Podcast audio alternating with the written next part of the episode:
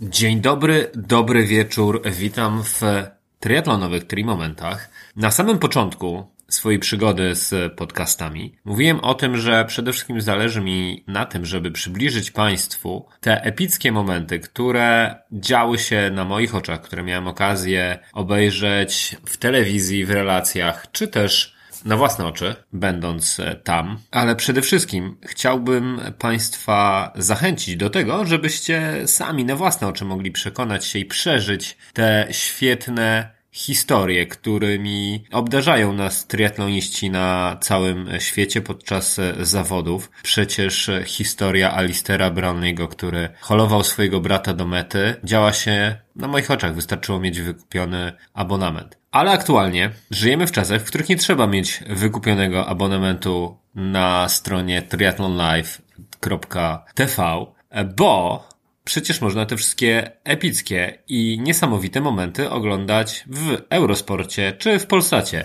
bo właśnie tam komentuję zawody z cyklu ITU czy Superliga, czy też czasami e, PTO i e, gorąco do tego zachęcam.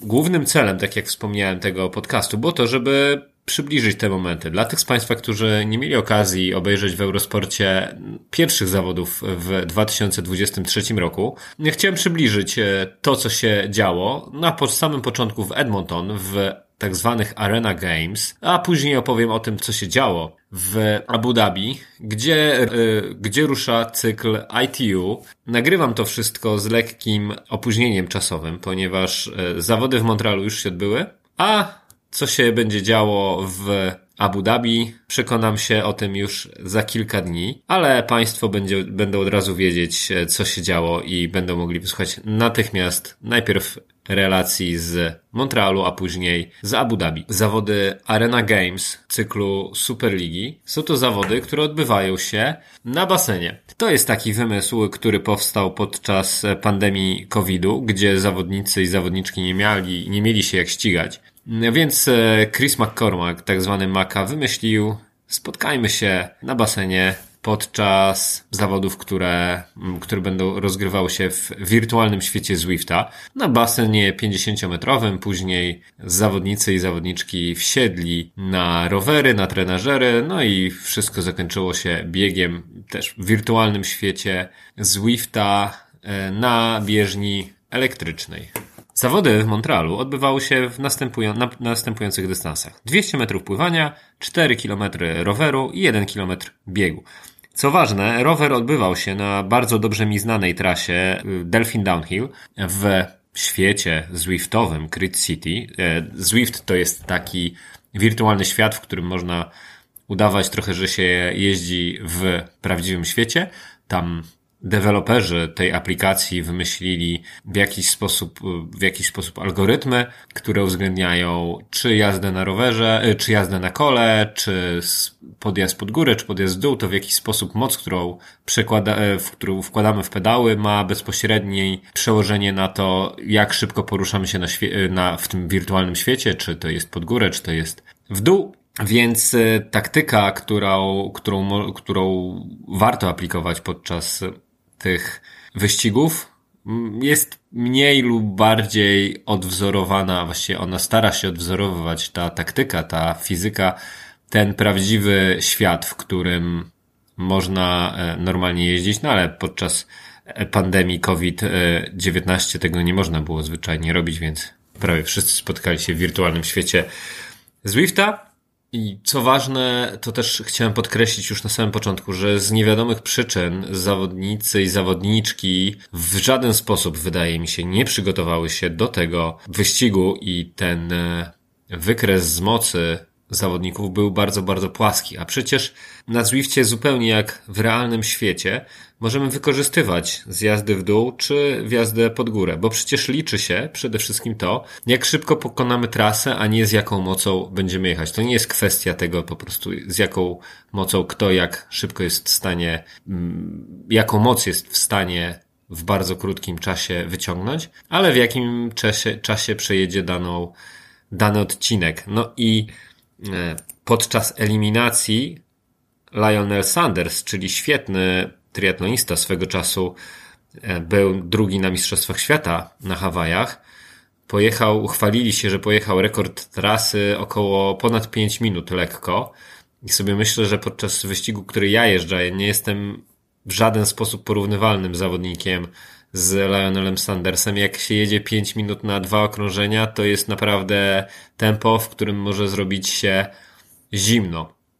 Co po prostu oznacza, że zawodnicy i zawodniczki przegapili, ale trzeci raz z rzędu, trzeci rok y, z rzędu, w jakiś sposób przegapili możliwości zagrywki taktycznej na, tym, na tych trasach. Ciężko mi dokładnie powiedzieć, co tam się działo. Pytałem się organizatorów, odpowiedzi nie otrzymałem, no i nie wiem tak naprawdę, co, co z tego wynika, do wygrania są jakieś pieniądze, może nie aż tak duże jak na sport zawodowy, ale na triatlon 5000 dolarów to nie jest aż tak mało, więc dziwię się, dziwiłem się bardzo podczas transmisji, że zawodnicy i zawodniczki w żaden sposób tego nie wykorzystują.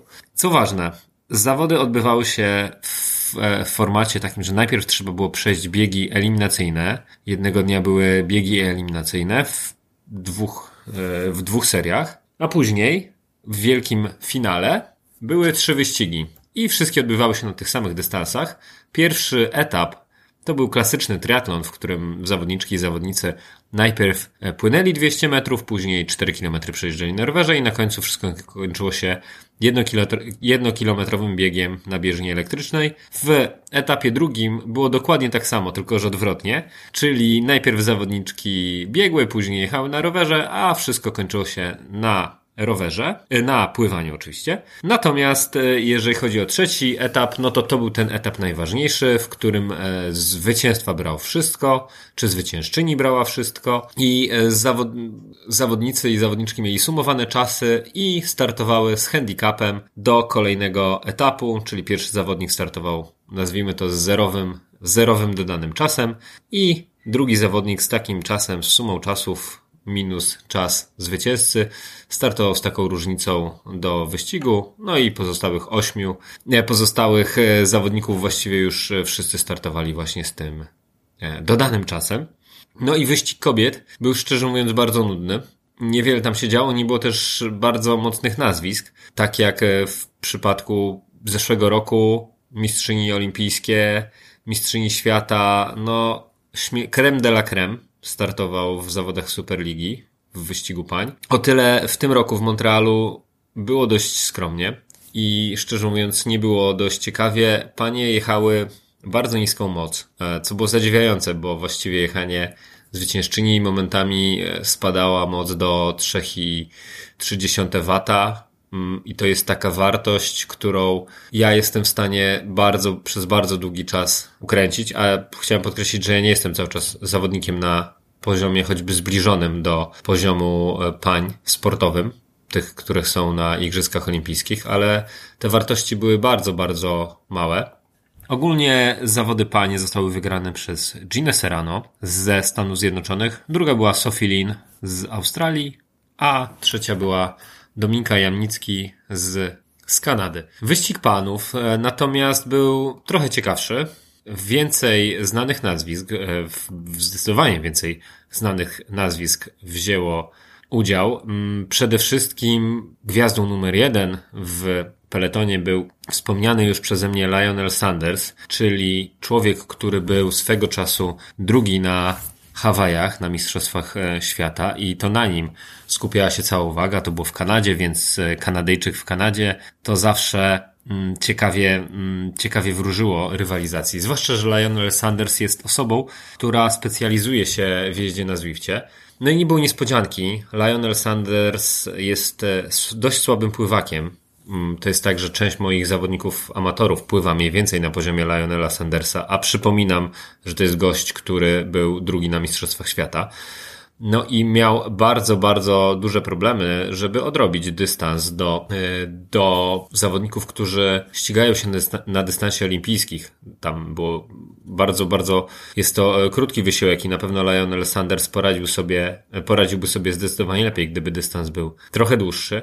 No ale był taki, jaki był. Walczył bardzo mocno, było widać taką bardzo dużą sportową złość. Liczył na to właśnie, że uda mu się odrobić mm, coś więcej po tym, jak mm, wszyscy na dwóch pierwszych etapach się wymęczą, no i liczył na to, że uda im się, uda mu się, mówiąc kolokwialnie, przejechać po nich. E, tak się trochę stało, ale przewaga panów z ITU, czyli z dystansu olimpijskiego, no była na tyle duża, że Lionel Sanders e, zajął ostatecznie szóste miejsce, czyli w sumie całkiem, całkiem niezłe, no ale był to bardzo ciekawy wyścig właśnie pod tym względem. Pogoni Lionela Sandersa za resztą. E, zawody wygrał Chase McQueen ze Stanów Zjednoczonych, no i to już jest dość znane nazwisko na dystansie olimpijskim, pojawia się bardzo często w e, top 10, więc no, to jest taka jedna na pewno z nadziei w Stanach Zjednoczonych na medal Igrzysk Olimpijskich. Drugi był Henry Skuman z Republiki, e, Republiki Południowej Afryki.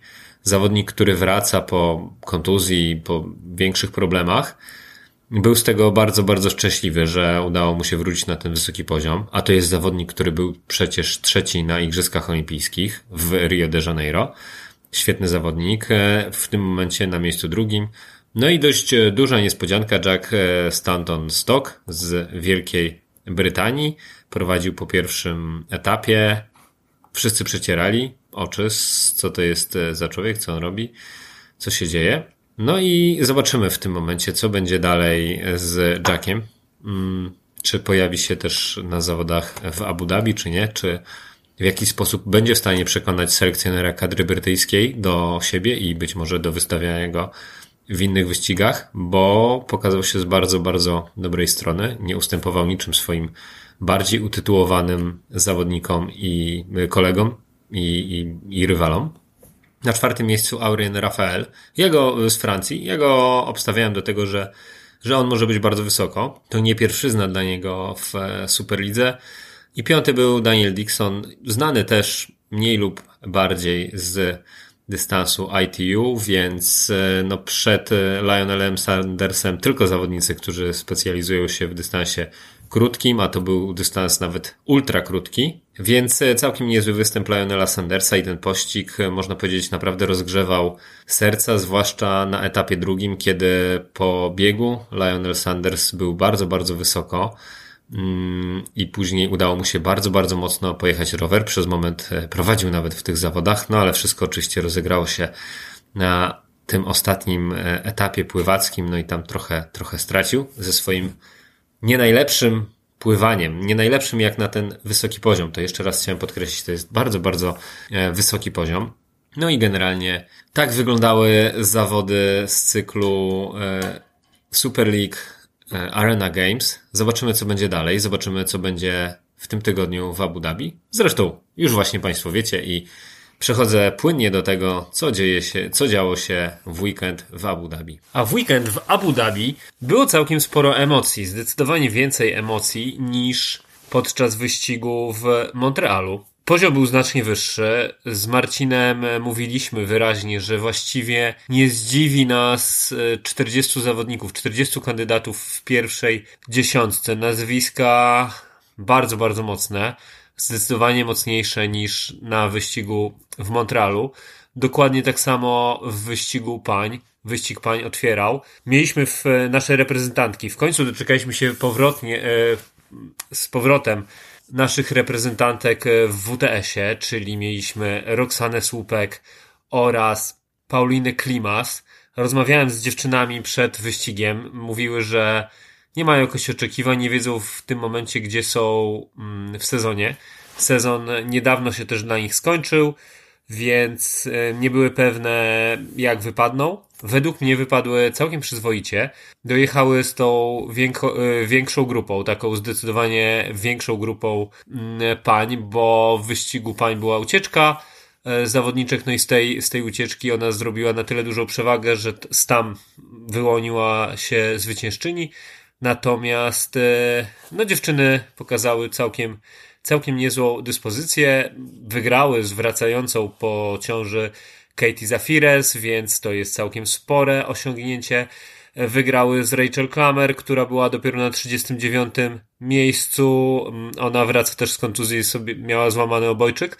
Na której zawodach Superligi sobie złamała obojczyk. Y, Annabel Knoll y, to jest też w miarę mocna dziewczyna. Gina Serrano, wspomniana przed chwilą, bo ona przecież wygrała zawody w Montrealu, była tuż e, za nami, przy, za naszymi, naszymi dziewczynami, ale też kilka innych E, pań było za mm, Roxaną i za Pauliną. Pauliny właściwie wbiegły e, na tym samym miejscu, bo Roxana była 31, a Paulina była 34. Bardzo podobny wyścig. E, Paulina mówiła, że nie chwyciła wody w trakcie biegu, no i, i, i było bardzo, bardzo gorąco. Zjechały teraz z obozu klimatycznego, gdzie było zdecydowanie chłodniej, więc ten upał był naprawdę trudny e, do wytrzymania dla naszych dziewczyn. Trzymamy kciuki, żeby się pojawiły jeszcze nie raz w tym sezonie w WTS-ie, żebyśmy mogli je oglądać. Natomiast wyścig pań był e, bardzo, bardzo ciekawy. Ucie poszła ucieczka, mm, która się ukonstytuowała. No i tam przede wszystkim trzeba było zwrócić uwagę na Brytyjki i na Amerykanki. Beth Potter, Sophie Caldwell pracowały razem, później Taylor Spivey i Summer Rappaport. Co, ci, co dziwniejsze w ucieczce, nie było ani jednej pani, która by wygrała e, zawody z cyklu e, ITU, więc e, było prawie pewne, że to któreś z nich wygra te zawody i będzie miała pierwsze zwycięstwo w WTS-ie. Mm, to zwycięstwo padło łupem Beth Potter, czyli zawodniczki, która startowała na Igrzyskach Olimpijskich w Rio de Janeiro na 10 tysięcy metrów, no i później przestawiła się na triatlon. Jak widać z całkiem e, niezłym skutkiem. Ona zaczynała swoją taką mocniejszą karierę właśnie w zawodach Superligi. Tam pokazywała się z bardzo dobrej strony, ale takiego obycia rowerowego, wjazdy w peletonie może jej brakowało. No i w końcu się przełamała, no i wydaje się, że to jest jedna z zawodniczek, która mm, będzie walczyć o to, żeby się znaleźć w kadrze w Paryżu. Taylor Spivey, trzymałem za nią kciuki, myślałem, że może jej się uda mm, coś wywalczyć, bo wiadomo, to jest wielka nieobecna Igrzysk Olimpijskich e, w Tokio teraz. E, pewnie, pewnie ma coraz większe szanse na to, żeby do Paryża się zakwalifikować, zwłaszcza, że jest e, trzecia mm, w debiutanckich, w, w pierwszych zawodach z serii ITU. Świetny wyścig, wielka walka, bo była też dość duża walka właśnie pomiędzy Brytyjkami. Sophie Colwell i Beth Potter tam atakowała Taylor Spivey, która na początku spoda z grupy, a później próbowała dziewczynę dogonić. To się nie dało. Beth Potter atakowała, tam cały wyścig odbywał się po torze Formuły 1 i był dość płaski, ale było jedno, jedno wzniesienie i tam e, na pierwszym kółku zaatakowała Sophie Caldwell. Udało się jej odbiec, ale później Sophie Caldwell e, dobiegła do niej, biegły panie razem, ale drugi atak na drugim kółku, ostatnim, e, spowodował, że Beth Potter zdobyła na tyle dużą przewagę i odbiegła od e, Sophie Caldwell. Później na mecie Beth Potter mówiła o tym, że to jest to, co, czego uczyła się biegając w przełajach, że musisz e, atakować pod górę, plus później najważniejsze, co się dzieje po szczycie, czyli atakujesz e, po szczycie, tam przy, musisz przyspieszyć, musisz zachować siłę na to, żeby móc odbiec tym słabszym, słabiej dysponowanym rywalkom na górze. No i Beth Potter odniosła swoje pierwsze zwycięstwo w WCTS-ie, właśnie teraz to się nazywa WCTS, Taylor Spivey e, na miejscu trzecim, Sophie Calder druga, Summer Rappaport czwarta, Lena Meissner na miejscu piątym i pierwsza z grupy pościgowej francuska e, Cassandra Bogron. Myślałem, że Emma Lombardi będzie przed e, Cassandrą, ale, ale to jednak Emma Lombardi musiała ustąpić miejsce swojej bardziej doświadczonej E, koleżance. Jeszcze później między nimi była Nina Aim, więc e, same nazwiska. No pierwsza dwudziestka, trzydziestka nie zdziwiła. Może zdziwiło dość dalekie miejsce Georgie Taylor Brown, czyli drugiej aktualnie w rankingu, właściwie drugiej w e, cyklu Mistrzostw Świata zawodniczki, która dominowała tak w zeszłym sezonie. No, teraz była dopiero 15. No i chyba tyle. No, Victoria Lopez wydawało się, że ona może coś jeszcze powalczyć, ale coś, co się dość często zdarza, wycięła bombę na e, biegu i była, była dość e, daleko. No, fajnie się to oglądało, bo tor Formuły 1, mm, duże prędkości, co też Paulina Klimas podkreślała w swojej rozmowie, w, mojej, w naszej rozmowie. duże prędkości, wchodzenie w zakręty, trochę to było hmm, niebezpieczne, problematyczne, no ale wszystko się dobrze skończyło, nie było wypadków, więc, więc bardzo, bardzo e, fajne zawody. Wyścigu panów hmm, to jest coś, z czego ja cały czas nie jestem w stanie zrozumieć dokładnie, w jaki sposób się rozgrywają zawody y, wyścigi panów, bo, bo w jakimś momencie mam wrażenie, że rower przestaje mieć jakiekolwiek znaczenie.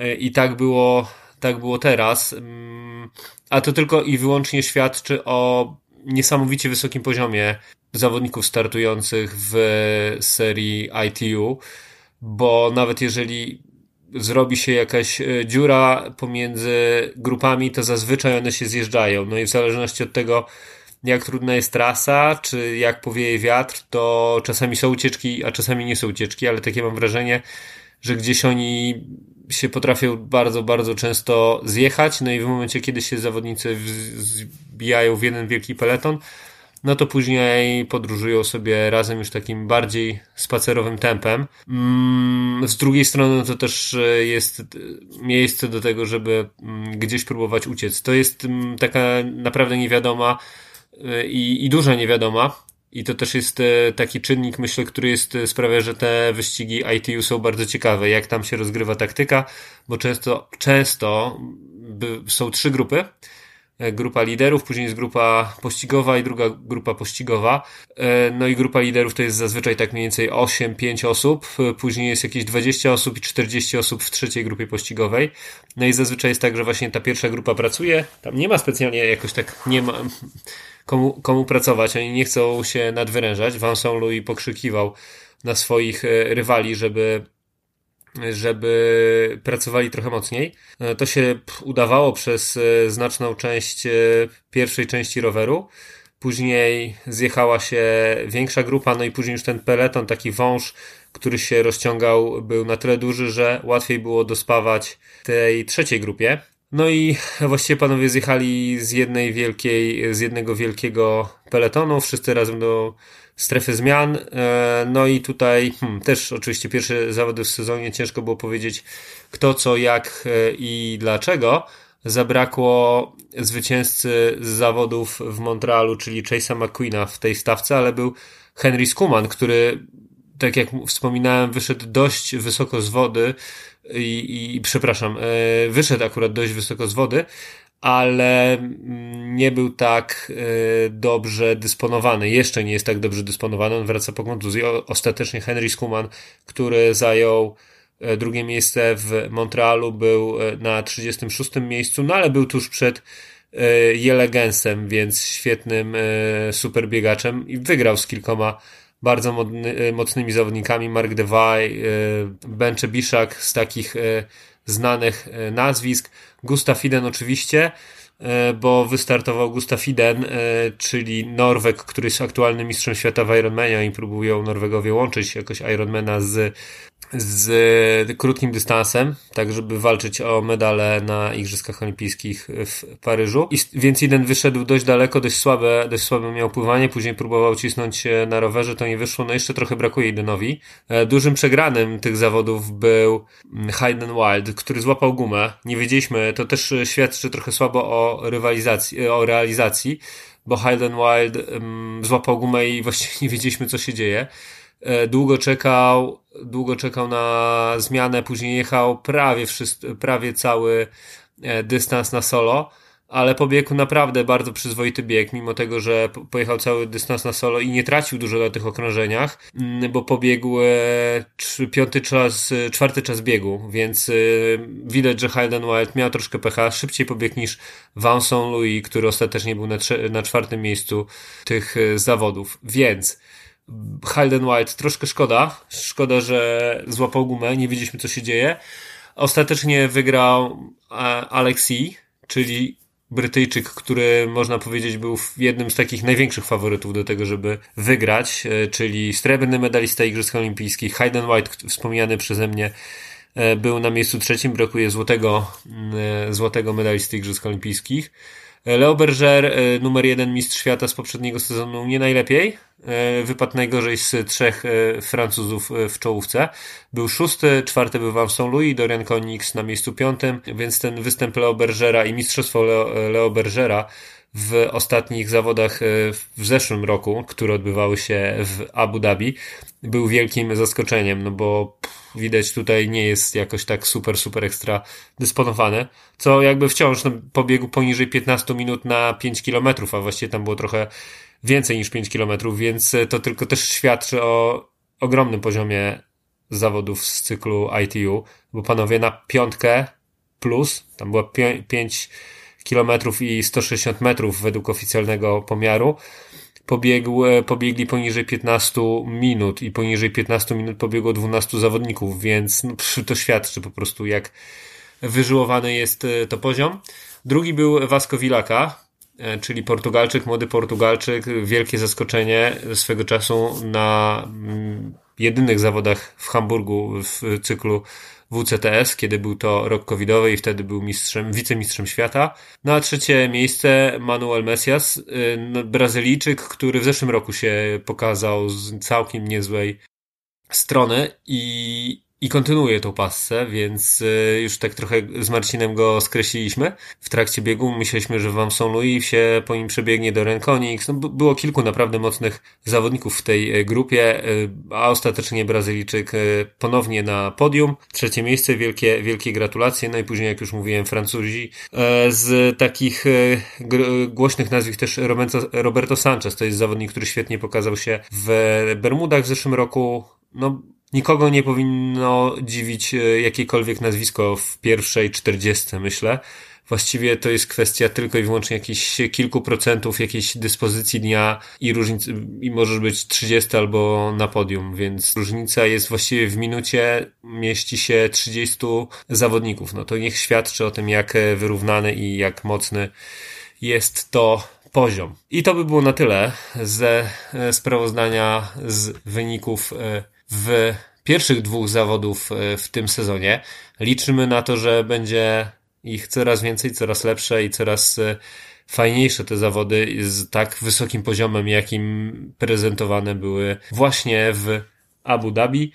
Teraz będzie, teraz będą znowu zawody Superligi, e, dwukrotnie Arena Games i gdzieś w kwietniu po raz kolejny Yokohama. Yokohama w zeszłym roku otwierała sezon, w tym roku jest na miejscu drugim. Może to dobrze, bo te zawody zaczynają się o drugiej w nocy i od razu taka strzał mm, po, po jakiejś dłuższej przerwie dla mnie, dla osoby, która komentuje stosunkowo rzadko w telewizji, kiedy muszę obudzić się o pierwszej, drugiej w nocy, pojechać do studia i zacząć nawijać o tej e, bardzo późnej porze jest e, dość dużym szokiem, ale teraz miałem przynajmniej troszkę rozgrzewki. Tak czy inaczej zapraszam na e, zawody do Eurosportu i do Polsatu Sport Extra. Za dzisiejszy odcinek dzięki serdeczne, Kuba Bielecki, pozdrawiam.